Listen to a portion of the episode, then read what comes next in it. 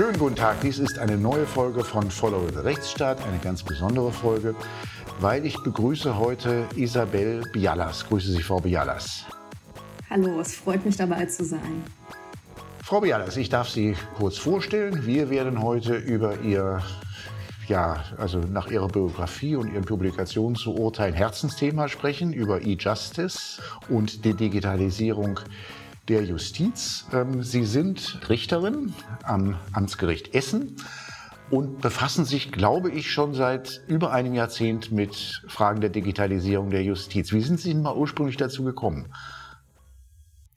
Ich komme eigentlich auch ganz klassisch aus dem IT-Recht. Schon als Studentin war ich bei Herrn Professor Borges an einem IT-rechtlichen Lehrstuhl, hatte dann auch mal darüber nachgedacht, ob ich nicht in diese Richtung gehen soll. Und dann bin ich im Referendariat irgendwie beim Gericht hängen geblieben und habe gedacht, das ist total spannend, das mache ich. Und gleichzeitig habe ich dann gedacht, dass ich dann die ganzen Digitalisierungsthemen so ein bisschen hinter mir lassen muss.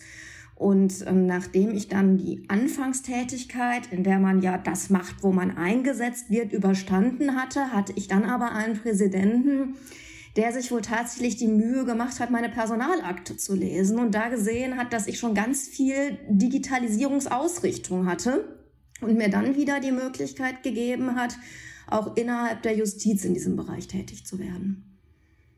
Und das hat sie dann, dann dazu geführt, also ihre vielen Publikationen kann ich ja hier gar nicht aufzählen, ähm, dass sie unter anderem im Vorstand vom EDV-Gerichtstag aktiv sind. Nicht? Das ist ja eine alt, altehrwürdige Einrichtung. Also das merkt man noch ein bisschen am Titel, denn von EDV äh, das muss man den Jüngeren heutzutage schon übersetzen. Elektronische Datenverarbeitung, das ist, glaube ich, ein Begriff aus den 70er Jahren noch, nämlich als die Digitalisierung begann. Da sind Sie im Vorstand. Können Sie kurz für die Zuhörerinnen und Zuhörer, die mit dem EDV-Gerichtstag nicht so viel anzufangen wissen, erklären, was das eigentlich ist? Den EDV-Gerichtstag gibt es mittlerweile seit 32 Jahren. Also zu dem Zeitpunkt, als ich gerade von der Grundschule aus Gymnasium gewechselt bin, gab es schon Kolleginnen und Kollegen, die sich für die Digitalisierung der Justiz eingesetzt haben. Damals dann noch unter dem alten Namen EDV und wir haben ihn auch bis heute beibehalten. Zum einen kann man das Ganze ja wundervoll in EDVGT abkürzen und zum anderen finde ich, ist es mittlerweile so alt, dass es kultig ist. Und damals war vor allem das Ziel, dass sie sowas erreichen wollten wie jeder Richter bekommt einen PC und es werden keine Terminal-Server-Lösungen eingeführt, sondern jeder hat ein eigenes Betriebssystem und Nachdem die IT-Vollausstattung erreicht war, gab es dann weitere neue Themen. Irgendwann waren dann die großen Themen der elektronische Rechtsverkehr und die E-Akte. Auch hier haben wir jetzt gesetzlich alles geschafft. Der elektronische Rechtsverkehr ist eingeführt, die E-Akte wird hoffentlich bald überall eingeführt sein. Der Stichtag ist ja Ende 2025 und die neuen Themen sind jetzt die Möglichkeiten, die uns diese Digitalisierung gibt. Also der Einsatz von KI und Legal Tech ähm, und andere Möglichkeiten, die auf die ersten Bausteine, wir arbeiten elektronisch aufbauen. Äh, da sind Sie auch, da sollte ich jedenfalls erwähnen, leiten Sie ein Think Tank, äh, Legal Tech und KI in der Justiz Nordrhein-Westfalen, der diese Themen dann auch äh, wiederum voranbringen soll. Ähm, ist eigentlich Nordrhein-Westfalen weiter vorne als andere Bundesländer, was, was die E-Akte angeht und die Digitalisierung und den Einsatz von, von Tech-Lösungen? Wir hatten uns ja bei dem Vorgespräch darauf geeinigt, dass ich zwar den Think Tank leite, hier jetzt aber heute allgemein aus meiner Perspektive als Richterin und als Privatperson rede. Äh, ich bin, wie gesagt, schon sehr lange in der Justiz Nordrhein-Westfalens in dem Bereich tätig und damit bestimmt nicht der objektive Betrachter. Aber ich tausche mich ja auch viel mit Kolleginnen und Kollegen aus und ich finde, wir sind da wirklich einer der absoluten Vorreiter, wenn nicht der Vorreiter. Ähm, wir haben ja das E-Aktensystem E2A, also eines der drei in Deutschland eingesetzten E-Aktensysteme entwickelt und sind da auch mit dem Rollout wahnsinnig weit. Die Zivilgerichte sind alle ausgestattet. Ähm, die meisten Gerichte, die irgendwas im Bereich der freiwilligen Gerichtsbarkeit machen, sind ausgestattet. Arbeitsgerichtsbarkeit, Verwaltungsgerichtsbarkeit, Finanz Finanzgerichtsbarkeit arbeiten alle mit der E-Akte. Das heißt, wir müssen noch ein paar Sozialgerichte, wenn das nicht passiert ist, ohne dass ich hingeguckt habe, ausstatten. Und wir müssen ähm, In dem Straf- und OVI-Bereich, wo im Augenblick nur Pilote lau Piloten laufen, noch die Einführung der E-Akte abschließen und im äh, Bereich der Regelinsolvenzverfahren, die Verbraucherinsolvenzverfahren, da sind wir auch schon gut dabei. Da fehlen, soweit ich weiß, auch noch ein paar Gerichte oder da muss noch was passieren. Aber das ist nicht mehr meine Zuständigkeit. Also ich kriege das im Augenblick nur so als interessierte Richterin mit. Machen wir mal ähm, ein bisschen auch Bestandsaufnahme, was die Kommunikation von uns Anwälten mit den Gerichten äh, angeht. Da haben wir ja eine lange, mit langer Vorgeschichte dann seit ein paar Jahren das besondere elektronische Anwaltspostfach, das BEA, dann, das wir uns, glaube ich, ganz gut gewöhnt haben äh, mittlerweile. Wie geht denn das jetzt eigentlich weiter? Das ist ja, liegt ja auf der Hand, dass der BEA, dass das BEA nur ein Schritt ist in Richtung der elektronischen Kommunikation mit den Gerichten im elektronischen Rechtsverkehr. Was ist denn da so Ihre Prognose oder Ihre Einschätzung, ähm, welche weiteren Schritte da folgen? Das ist eine spannende Frage. Da hätte ich gerne eine Glaskugel, die mir jetzt helfen würde, eine bessere Antwort zu geben. Also wir sind mit dem elektronischen Rechtsverkehr in der Form, in der er konzeptioniert wurde, jetzt sehr weit. Es gab die ganzen besonderen Postfächer, dann wurde noch zusätzlich entschieden, dass wir das Bedürfnis haben, dass auch die Bürgerinnen und Bürger elektronisch mit den Gerichten kommunizieren müssen. Dafür hatten sie ja die E-Mail, aber ich glaube, alle wissen, die E-Mail war jetzt nicht der übliche Kommunikationsweg, den tatsächlich viele Bürger wählen. Daher sind dann zusätzlich das elektronische Bürgerpostfach ähm, eingeführt worden und die Option geschaffen worden, ähm, dass man über die ähm, Servicekonten nach dem OZG mit den Gerichten kommunizieren kann. Das Besondere, ähm, äh, das elektronische Bürgerpostfach hat den Nachteil, dass ich dafür eine Software erwerben muss. Das heißt, es lohnt sich nur, wenn ich tatsächlich regelmäßig mit Gerichten kommuniziere, wie Berufsbetreuer oder andere Gruppen, aber nicht für den Bürger, der einmal einen Rechtsstaat hat. Und dafür ist jetzt im Oktober das sogenannte Mein Justizpostfach, das eben auf ähm, dem ähm, ähm, ja, Bürgerkonto aufbaut, freigeschaltet worden. Und ich bin jetzt gespannt, wie gut das angenommen wird.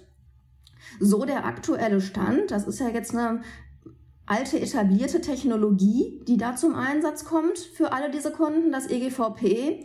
Und es ist ein bisschen die Frage, wie wird es weitergehen? Das jetzige Konzept ist ja eine asynchrone Kommunikation. Das heißt, der Einreicher muss die Daten hochladen, die Gerichte müssen die Daten wieder runterladen. Und es gibt im Augenblick Stimmen, die sagen, sollten wir nicht stattdessen hinterfragen, ob Portale eine sinnvolle Lösung sind, wo eben nur die neuen Daten hochgeladen werden müssen und alle können dann auf dem Portal damit arbeiten.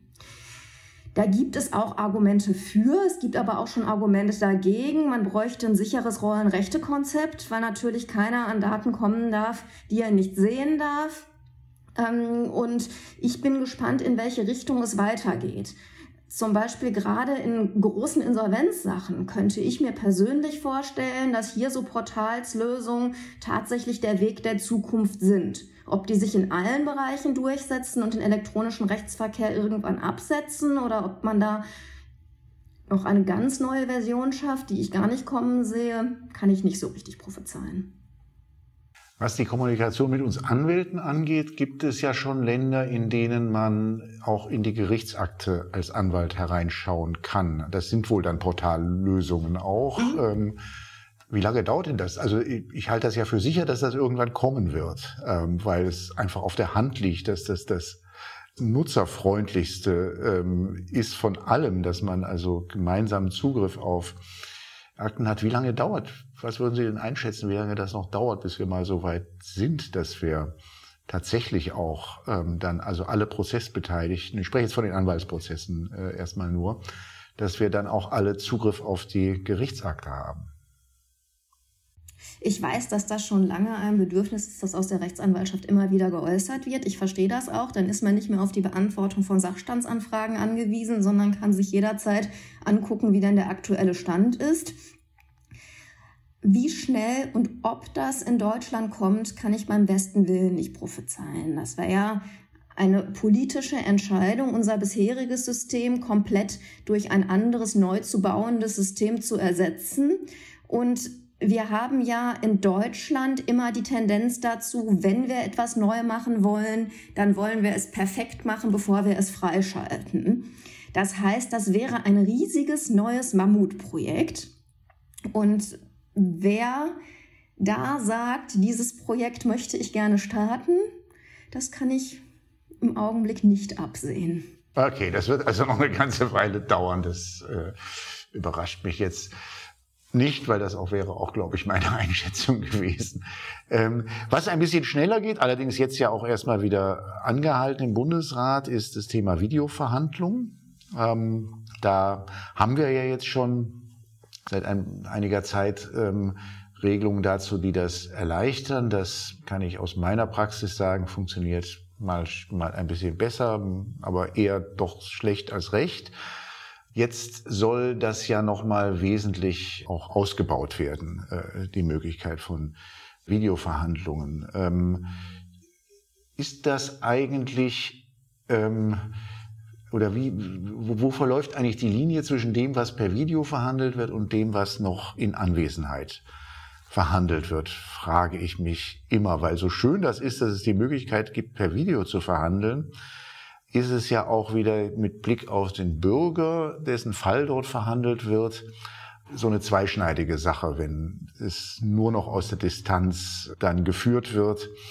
Und es macht, glaube ich, dann schon jedenfalls in einer Reihe von Konstellationen einen Unterschied, ob man im würdevollen Gerichtssaal sitzt mit allem, was dazugehört, oder ähm, ob man ob man einfach vom Bildschirm sitzt. Ähm, so aus Ihrer richterlichen Erfahrung, wie sehen Sie das?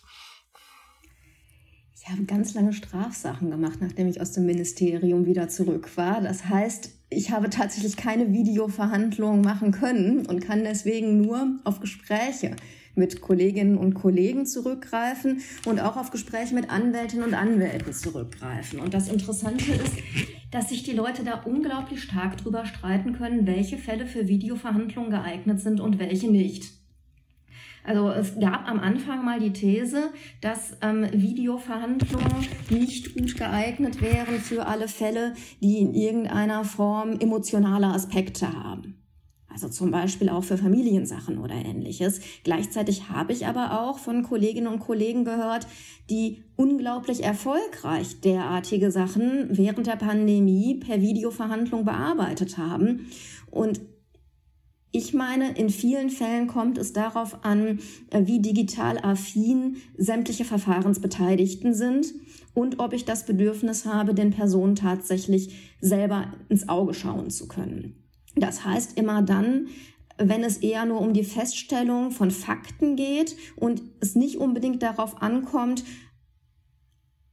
eine Aussage nachher darauf zu beurteilen, ähm, ob ähm, das tatsächlich glaubhaft war, was ich gehört habe. Ist eine Videoverhandlung ganz gut geeignet, wenn die Leute damit umgehen können. Aber immer dann, wenn ich eine Seite dabei habe, die sich online unwohler fühlt, ist es natürlich schwierig, weil das dann dazu führt, dass diese Seite im Nachteil ist. Und das muss man vernünftig abwägen, das muss von den Rechtsanwälten vernünftig vorgetragen werden.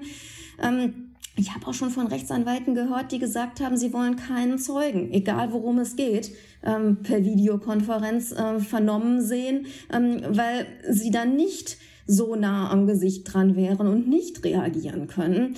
also es ist die klassische Juristenantwort, es kommt drauf an an der Stelle. Ja, Zeugenbefragung stelle ich mir auch sehr schwierig vor per Video. Sie noch, also natürlich kommt es immer drauf an ähm, und es gibt ja viele, ich sag mal mehr so Routinetermine, die sich auch sicherlich für Videos äh, fallen. Aber wenn es wirklich mal einen brisanten eine brisante Zeugenbefragung gibt, dann wissen wir ja alle, dass es einen Unterschied macht, ob wir jetzt nur die Person am Bildschirm beobachten können oder ob wir sie also dann tatsächlich auch ähm, dann im, im klassischen Zeugenstand dann auch sehen mit allen Emotionen, die ja sich über Bildschirm nicht so übertragen, wie das dann auch in also in der gelebten Wirklichkeit ist. Ja, das sehe ich genauso wie Sie. Ja. sprechen wir ein wenig über etwas, wo ich gleich sagen muss, dass ich persönlich da gar nicht so aus Erfahrung sprechen kann, nämlich äh, dem doch zunehmenden Phänomen von Massenverfahren. Einer einzigen, an einer einzigen Stelle taucht das jetzt bei uns auch gelegentlich auf. Das ist nämlich bei den Versuchen ähm, aus dem Datenschutz das neue Diesel zu machen nämlich den Verfahren. Ja, es ist, es ist kaum, äh, es ist kaum die die, die, Schu die Tinte trocken unter der Schufa-Entscheidung vom vergangenen Donnerstag. Schon laufen wir über die sozialen Netzwerke. Werbung äh, über den Schirm. Man könne doch bis zu 10.000 Euro als jemand, der schon mal bei der Schufa äh, mit dem Scorewert erfasst worden ist, als Schadenersatz geltend machen. Also so, so typische Verfahren, die davon leben, dass sie auf der Klägerseite als Massenverfahren geführt werden ähm, und dann halt auch auf der beklagten Seite, wie ja nun in den letzten Jahren in den äh, Dieselfällen zu beobachten, dann eben auch entsprechend dann äh, geführt werden. Die ähm, Kanzleien, die beteiligt sind, bedienen sich dort mehr schlecht als recht elektronischer Hilfe, die ja manchmal nur aus der Zusammenstellung von Textbausteinen besteht. Das ist dann vielleicht noch nicht so furchtbar intelligent, aber halt auch, da gibt es auch schon fortgeschrittenere Lösungen. Wie kommen denn die Gerichte damit eigentlich klar? Nicht so gut, zumindest an einigen Stellen. Also das hört man ja auch immer wieder aus der Presseberichterstattung. Äh, die erste große Welle waren ja ganz häufig ähm, Fluggastrechte Sachen. Und die Gerichte an den Flughafen haben dann plötzlich unglaubliche Mengen von Klagen bekommen, nachdem das vorher ja Ansprüche waren, die so gut wie keiner geltend gemacht hat. Das hat natürlich einen gewissen Umstellungsprozess vorausgesetzt. Und manchmal auch so skurrile Entwicklungen, wie das verlautet wurde dem Gericht, ähm, sind die Aktendeckel ausgegangen vorübergehend, weil einfach so viele Eingänge gekommen sind. Ich glaube, wir haben mittlerweile begonnen, uns darauf einzustellen. Aber die großen Mengen und äh, die äh, repetitive Arbeitsweise sind natürlich eine gewisse Herausforderung. Typischerweise hat man sich, wenn man Richterin oder Richter geworden ist, nicht vorgestellt, dass man Tag ein, Tag aus immer nur Fluggastrechte bearbeiten wird. Aber durch die großen Mengen kommen einfach Situationen auf, in denen ähm, Kolleginnen oder Kollegen das machen müssen. Ähm, zudem haben wir das Problem, dass zumindest bei den Legal Techs, äh, die ihren Namen auch verdienen, äh, das ganze Jahr technikgestützt sehr gut hochskaliert. Die bilden verschiedene Fallgruppen. Sie haben dann äh, Standard-Textbausteine für diese Fallgruppen und sehr viel läuft automatisch durch. Aber der Anspruch an einen Rechtsstaat lässt natürlich nicht durch, äh, zu, dass selbst wenn wir das könnten, wir das Ganze genauso automatisch entscheiden, sondern es muss jeder Einzelfall als Entscheidung beim Menschen verbleiben und weiterhin geprüft werden. Es kann ja immer sein, dass der von außen erstmal identisch aussehende Fall eine neue rechtliche Besonderheit aufweist und da auch wieder Rechtsfortbildung notwendig ist. Und das heißt, es gibt Ansatzpunkte, wie wir durch Digitalisierung besser werden können, aber diesen Ansätzen sind auch Grenzen gesetzt und sie werden nicht mit dem Robo-Judge in Massenverfahren enden. Der erste Punkt, bei dem ich mich immer frage, ob wir hier nicht besser werden könnten, ist die Tatsache, dass bei diesen klassischen Legal Tech-Fällen es ja ganz häufig nur auf eine begrenzte Menge Datenpunkte ankommt. Und diese Datenpunkte, die liegen in der Klägerkanzlei bzw. im Legal Tech Unternehmen in strukturierter Form vor. Auch auf Beklagtenseite werden die wieder in strukturierter Form erfasst und teilweise sogar von den Klägerkanzleien direkt an die beklagten Kanzleien geschickt, um da die Erfassungsarbeit zu sparen. Bei uns bei Gericht sitzen aber üblicherweise die Richter immer noch rum und lesen dann diese ähm, in ein PDF eingefügten Informationen und suchen sich die Datenpunkte wieder raus.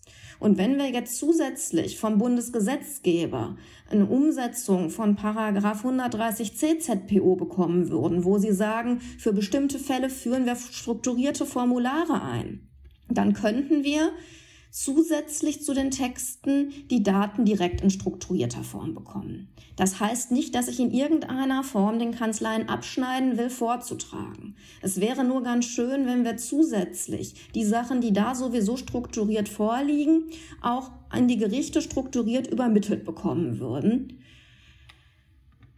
Es gibt zudem technische Möglichkeiten, ähm, um kenntlich zu machen, wenn Texte schon bekannt sind, sodass der Richter dann sagen muss, das ist der Fall, den hatte ich schon in fünf vorherigen Fällen und möglicherweise nur noch neue Passagen lesen muss. Aber uns muss immer klar sein, dass die ureigenste richterliche Aufgabe, also die Beweiswürdigung, die Entscheidung von Rechtsfragen, die Auslegung unbestimmter Rechtsbegriffe, die Fortbildung des Rechts nicht auf eine Maschine übertragen werden können. Vielleicht auch für die äh, Zuhörer Zuhörer, die damit nicht so vertraut sind und auch für mich selbst, äh, 130 C ZPO läuft auch nicht jeden Tag über den Schirm. Das ist eine Vorschrift, nachdem das Bundesministerium für Justiz elektronische Formulare einführen kann durch, durch Rechtsverordnung. Ähm, ist das in irgendeinem Fall bislang geschehen? Nein, leider nicht. Also ich habe da schon ein paar Mal zu geschrieben, weil ich eigentlich finde, das wäre ein total schönes Werkzeug, um zu versuchen, bestimmte Daten, mit denen wir weiterarbeiten können, strukturiert zu bekommen. 130c würde diese Formulare auch rein auf freiwilliger Basis zur Verfügung stellen. Das heißt, es wäre für die Anwälte gar nicht verpflichtend, aber man könnte mal gucken, wer spielt denn dann mit, wenn so Formulare vorgegeben werden. Und im zweiten Schritt, wenn das erfolgreich ist und sich fast alle daran halten, könnte man dann natürlich drüber nachdenken, ob man das nicht für professionelle Einreicher vielleicht auch mit einer Mindestmenge von Verfahren in dem Bereich verpflichtend macht. Aber das ist bis jetzt rein eine Diskussion ähm, aus der Rechtswissenschaft. Das ist noch nichts, von dem ich jemals gehört habe, dass auf politischer Seite diskutiert wird. Hm. Die Vorschrift, wenn ich der Anmerkung trauen kann, die ich hier sehe, stammt aus 2019, in Kraft getreten 2020, also ist drei Jahre alt. Ähm, also ist ja eigentlich bizarr, dass man das eingeführt hat und dann aber offensichtlich gar keinen Plan gehabt hat, was man denn eigentlich dann mit dieser Möglichkeit macht. Ich finde, wir haben zum elektronischen Rechtsverkehr sehr, sehr viele sehr, sehr komplexe Vorschriften. Und da hat man sich einige gute Gedanken dran gemacht. Aber es gibt ja dann auch nur in den Ministerien ein begrenztes Personal und ganz, ganz viele Bedürfnisse, äh, die Digitalisierung weiter voranzutreiben. Und ich weiß es nicht, aber ich könnte mir vorstellen, dass dafür einfach noch keine Kapazitäten bestanden zu überprüfen, wie kann ich denn alle Potenziale dieser Vorschrift ausnutzen. Mal sehen, was die Zukunft in dem Bereich bringt. Ja, also bei Fluggastrechten würde einem das ja sofort einleuchten, dass das eigentlich ein ganz passender Anwendungsfall ist hier ähm, für die Einführung solcher Formulare. Und solange es freiwillig ist, gibt es ja auch nicht die Diskussion, die wir haben. Gibt es ja Vorbehalte aus der Anwaltschaft gegen Vorschrift zum strukturierten Parteivortrag. Das ist ja auch so eine Debatte. Ja, ähm, aber es ist halt ein mühsames Unterfangen mit der, mit der Digitalisierung überall. Also das gilt ja nicht nur, ähm, das auch Digitalisierung in den Anwaltskanzleien ist ja jetzt auch nicht so, dass äh, wenn man da mal hinter die Kulissen schaut, dass da überall der Fortschritt schon also sichtbar eingezogen ist und ähm, alle nur noch äh, bei der Auswahl der KI-Instrumente sind, die sie jetzt in den Kanzleien benutzen, weit gefehlt. Also Sie haben sich auch ein bisschen befasst, so mit dem, äh, oder ein bisschen mehr als ein bisschen befasst mit dem Blick über die deutschen Grenzen hinaus. Wo gibt's denn eigentlich in Europa oder auch darüber hinaus interessant, also wer, wer ist denn da besonders weit eigentlich mit der, mit der Digitalisierung der Justiz? Estland ist ja immer so der klassisch genannte Vorreiter. Ähm, ich war auch schon ähm, auf Veranstaltungen zusammen mit estnischen Kollegen. Da kann ich bestätigen, das ist tatsächlich der Fall. Die haben aber auch einen ganz anderen Ansatz als wir gewählt. Also ich hatte dann über die Einführung unseres elektronischen Rechtsverkehrs und die bestehende Verpflichtung ähm, 2022 für professionelle Einreicher geredet und die Kollegin, mit der ich da zusammen ähm, auf dem, es war während der Pandemie, virtuellen Panel saß, die äußerte sich ganz irritiert und meinte, bei Ihnen gäbe es bis heute keine Verpflichtung. Wer ein Papier einreichen will, der könnte ein Papier einreichen.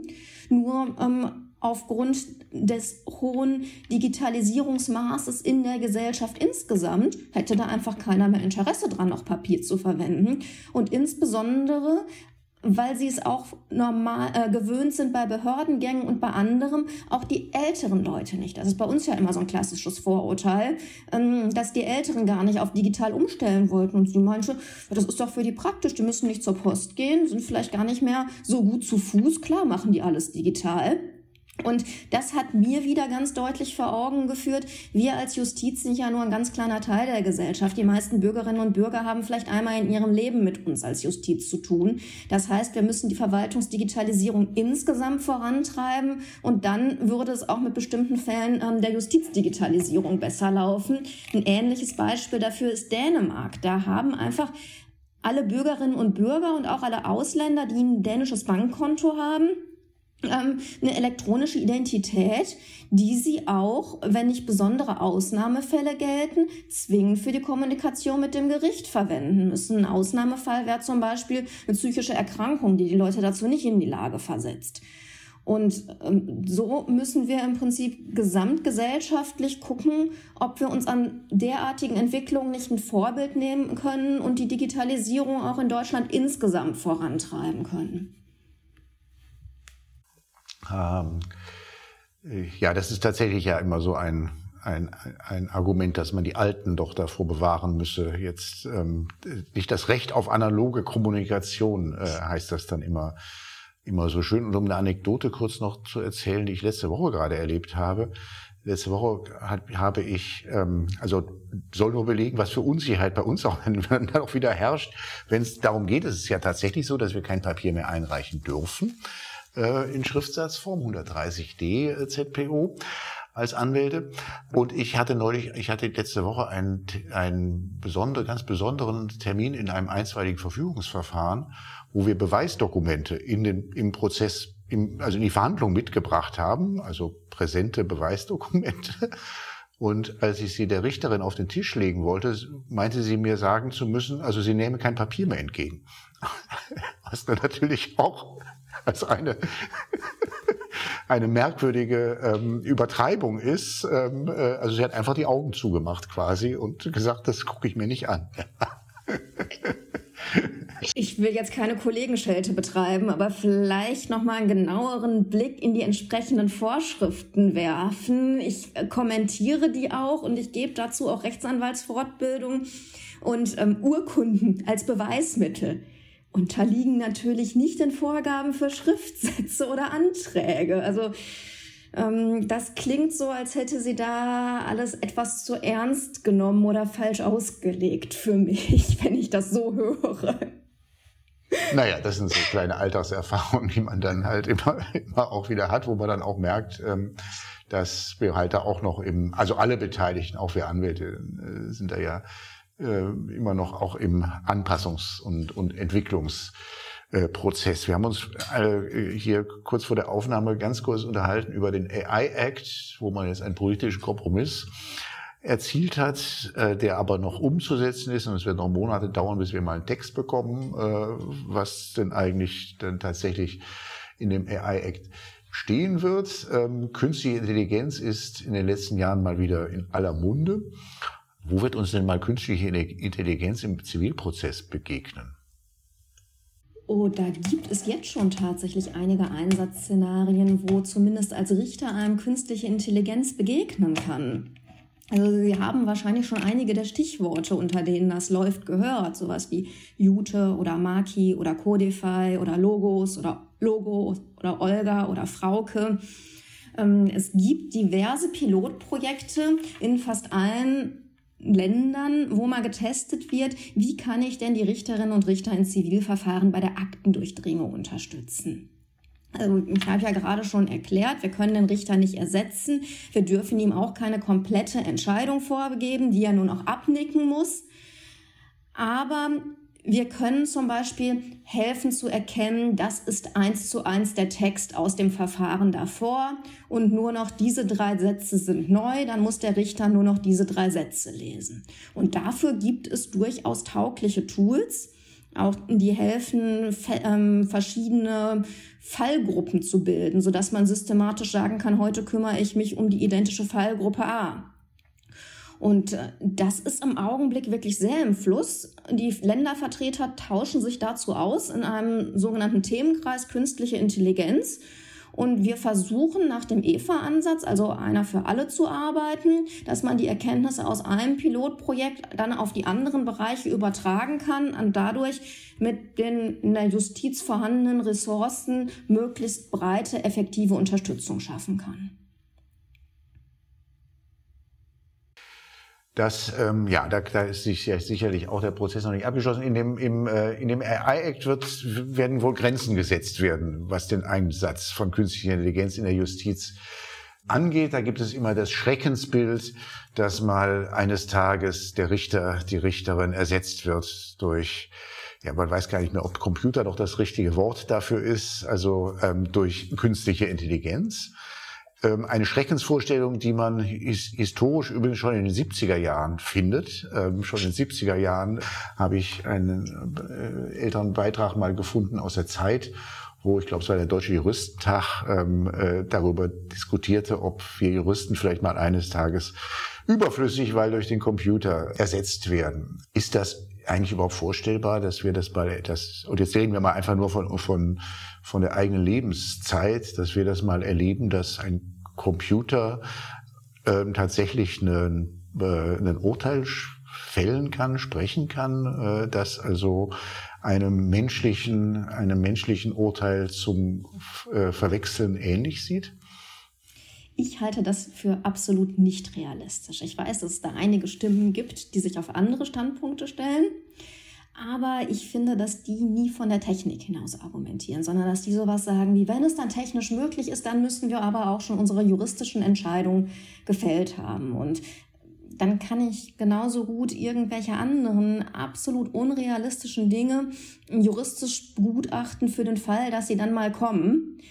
Also ich sehe das nicht kommen. Dann müssten wir ja wirklich eine ähm, ja, Form von Verständnis haben, von der Fähigkeit, Sachverhalte auszulegen, von der Fähigkeit der Be eine Fähigkeit der Beweiswürdigung, die völlig fern von dem ist, was ähm, Computerprogramme, was Machine Learning heute leisten kann.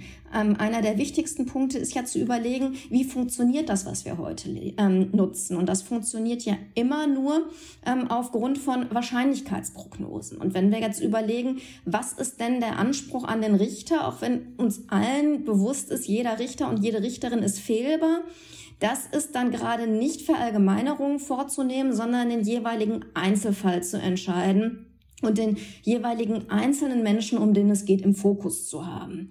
Und wie das durch künstliche Intelligenz geleistet werden soll, ist mir ein völliges Rätsel. Aber es gibt einige wissenschaftliche Publikationen, die das anders sehen. Ich habe das Gefühl, das kommt immer in so regelmäßigen Abständen hoch. Sie hatten ja gerade die 70er Jahre erwähnt. Dann gab es in der JZ ähm, Argumentationen dafür und dagegen 94 und jetzt dann wieder im Zuge dieser Legal Tech Welle seit gefühlt so 2018 oder so wieder ganz massiv in allen möglichen Veröffentlichungen. Vielleicht ist das ja auch ein Stück, hat das auch ein bisschen was zu tun mit dem, was wir über Formulare und strukturierten Vortrag vorhin gesprochen haben. Wir haben eine Folge hier in der Podcast-Reihe gemacht mit dem Philosophen Jörg Phil Friedrich, der ein kleines, ein, ein, ein langes Essay, ein kleines Buch geschrieben hat über künstliche Intelligenz und da eigentlich vor allem die These vertreten hat, dass man, wenn man über künstliche Intelligenz spricht, erstmal sich menschliche Intelligenz eigentlich ein bisschen näher anschauen muss. Und dann war eigentlich so die Essenz dessen, was wir, was wir dort in dem äh, Podcast gesprochen haben, dass ähm, wenn Texte, wenn Musik, wenn auch Bilder hergestellt werden, immer nach bestimmten vorgegebenen Schemata, dass man dann natürlich auch der Software leicht macht äh, oder leichter macht, dann auch äh, das nachzuahmen. Und deswegen könnte ich mir ja schon vorstellen, also wenn man den Flug, wenn man bei für die für die Fluggastrechte Fälle, wenn man das also in eine Formularkiste umsetzt, dann würde man wahrscheinlich schon auch ähm, das dann durch mathematische Formeln irgendwie hinbekommen, das zu errechnen. Aber das ist natürlich ähm, ganz weit entfernt von dem, was wir ansonsten so in der Prozessführung äh, äh, haben. Ähm, und dass man mal ein Strafurteil, also das ist ja gar nicht vorstellbar, dass das ähm, äh, dass wir das, äh, also man kann ja nie irgendwie hunderte von Jahren in die Zukunft gucken, das äh, braucht man ja auch nicht, aber das, da, da teile ich auch vollkommen Ihre Einschätzung, dass bevor man jetzt mit großem Aufwand darüber spricht, solche Szenarien, wie man solche Szenarien jetzt regulatorisch verhindern kann, dass man da ein bisschen erstmal auf die Wirklichkeit schauen sollte. Ja, also das, was Sie gerade als Beispiel gebracht haben, diese gut äh, strukturierbaren Verfahren, ähm, sei es Fluggastrechte, sei es bestimmte Entscheidungen im Verwaltungsbereich, ähm, seien es auch irgendwelche Berechnungen, die kann man ja regelbasiert umsetzen. Und da habe ich auch überhaupt keine Bedenken, weil dann kann der Anwender immer noch nachvollziehen, was das System macht an den Stellen, an denen man sich zum Beispiel entscheiden muss, welcher Meinung man folgt, müssen dann Optionen abgebildet werden, dass der Entscheider sich entscheiden kann, welcher Ansicht er selber anhängt. Und dann habe ich zwar eine Unterstützung und bin viel, viel schneller, als wenn ich das alles von der Hand machen müsste, aber ich habe in keiner Form eine Blackbox oder eine Beeinflussung des Entscheiders. Und da sehe ich wirklich immenses Potenzial. Letzte Frage, Frau Bialas, äh, da wir am Ende unserer Zeit sind. Ähm, Menschen gewöhnen sich ja ungern um. Ja, und Anwaltskanzleien haben ein Problem mit der Digitalisierung, weil sich ältere Kollegen ungerne dann in ihren ganzen Gewohnheiten umgewöhnen und mit dem Papier am wohlsten fühlen. Das kennen Sie alles. In den Verwaltungen kennen wir die Geschichten, dass das auch ein mühsamer Prozess ist, ähm, dann auch alle mitzunehmen in der Digitalisierung. Wie kriegt man das denn hin bei den Richterinnen und Richtern, die ja sicherlich jetzt auch nicht alle unbedingt digital affin sind, da Überzeugungsarbeit zu leisten? Es werden wahrscheinlich einige lachen, aber ich bin der Meinung, die Form, wie unsere E-Akte eingeführt worden ist, war eigentlich eine ganz gute erste Maßnahme. Da hat man nämlich gesagt, es wird ein schwieriger Schritt für einige Kolleginnen und Kollegen, sich überhaupt vom Papier zu äh, verabschieden. Das heißt, wir bilden unsere Arbeitsweise, die wir auf dem Papier haben, jetzt erstmal eins zu eins ab, dass sie sich in ihrer Umgebung weiterhin zurechtfinden. Wir haben zum Beispiel in unserem E-Aktensystem E2a tatsächlich eine Stempelfunktion, wo ich dann per Mausklick weiterhin meine bekannten Stempel, Fristverlängerung nach Antrag oder ähnliches setzen kann. Da gibt es einige, die sagen, aber Digitalisierung kann doch viel, viel mehr. Und klar kann sie das. Aber jetzt fangen auch die Zivilkollegen, die eigentlich schon Angst vor der E-Akte hatten, an zu fragen, kann man uns nicht noch mehr bieten? Und ich glaube, wenn man ihnen irgendwas vor die Nase gesetzt hätte, das schon komplett aus der Komfortzone raus völlig anders ist. Dann wären sie ablehnender gewesen und hätten das nicht so angenommen, wie es jetzt angenommen wurde.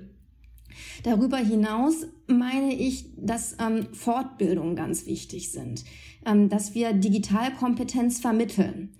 Es gibt ja einfach immer mehr Sachverhalte, die Richterinnen und Richter entscheiden müssen, die sich in der digitalen Welt abspielen. Und sie müssen in der Lage zu sein, sich in diesen Sachverhalten genauso sicher zu bewegen, wie sie das in Sachverhalten tun, die in der physischen Welt spielen. Sie müssen in der Lage sein, wenn sie Werkzeuge nutzen, was die bedeuten. Also ich habe zum Beispiel letztens gehört, dass viele junge Kollegen browserbasiert Grammatikprüfungen ihrer Texte durchlaufen lassen würden, wenn sie als Einzelrichter tätig sind. Und ich habe mich gefragt, Bitte, was für ein Tool nutzt ihr dafür, das keine Datenschutzprobleme macht? Und dann habe ich überlegt, ob ich das jetzt in dem Kreis wirklich tatsächlich tiefer diskutieren will und habe es dann lieber ähm, um die, es war eine entspannte Atmosphäre zu wahren, an der Stelle nicht getan. Aber hier meine ich, müssen wir wirklich ganz, ganz große Aufklärungsarbeit leisten, dass die Leute verstehen, wie funktioniert das Werkzeug? Wo gehen die Daten hin? Kann ich es zu dem Zweck, für den ich es vielleicht tatsächlich sinnvoll halte, tatsächlich nutzen? Und da muss man sich klar sein, der Pressesprecher, der das anonymisierte Urteil vielleicht in irgendein Tool einpflegt, um es in einfache Sprache umwandeln zu lassen, nutzt eine andere Form von Daten als der Richter, der vielleicht sein echtes Urteil nochmal auf mögliche Tippfehler überprüfen lassen will. Lassen wir mit diesem schönen Beispiel unser schönes Gespräch enden, Frau Bielas. Ich darf Ihnen herzlich danken, dass Sie uns hier einen kleinen Überblick gegeben haben und ähm, freue mich, dass wir dann vielleicht mal in einiger Zeit das Gespräch fortsetzen können und mal Bilanz ziehen können, was sich denn so in 2024 oder noch darüber hinaus getan hat. Vielen herzlichen Dank, Frau Bierlas. Vielen Dank für die Einladung. Es war mir eine Freude und ich hoffe, es ergibt sich ein fortgesetztes Gespräch. Danke.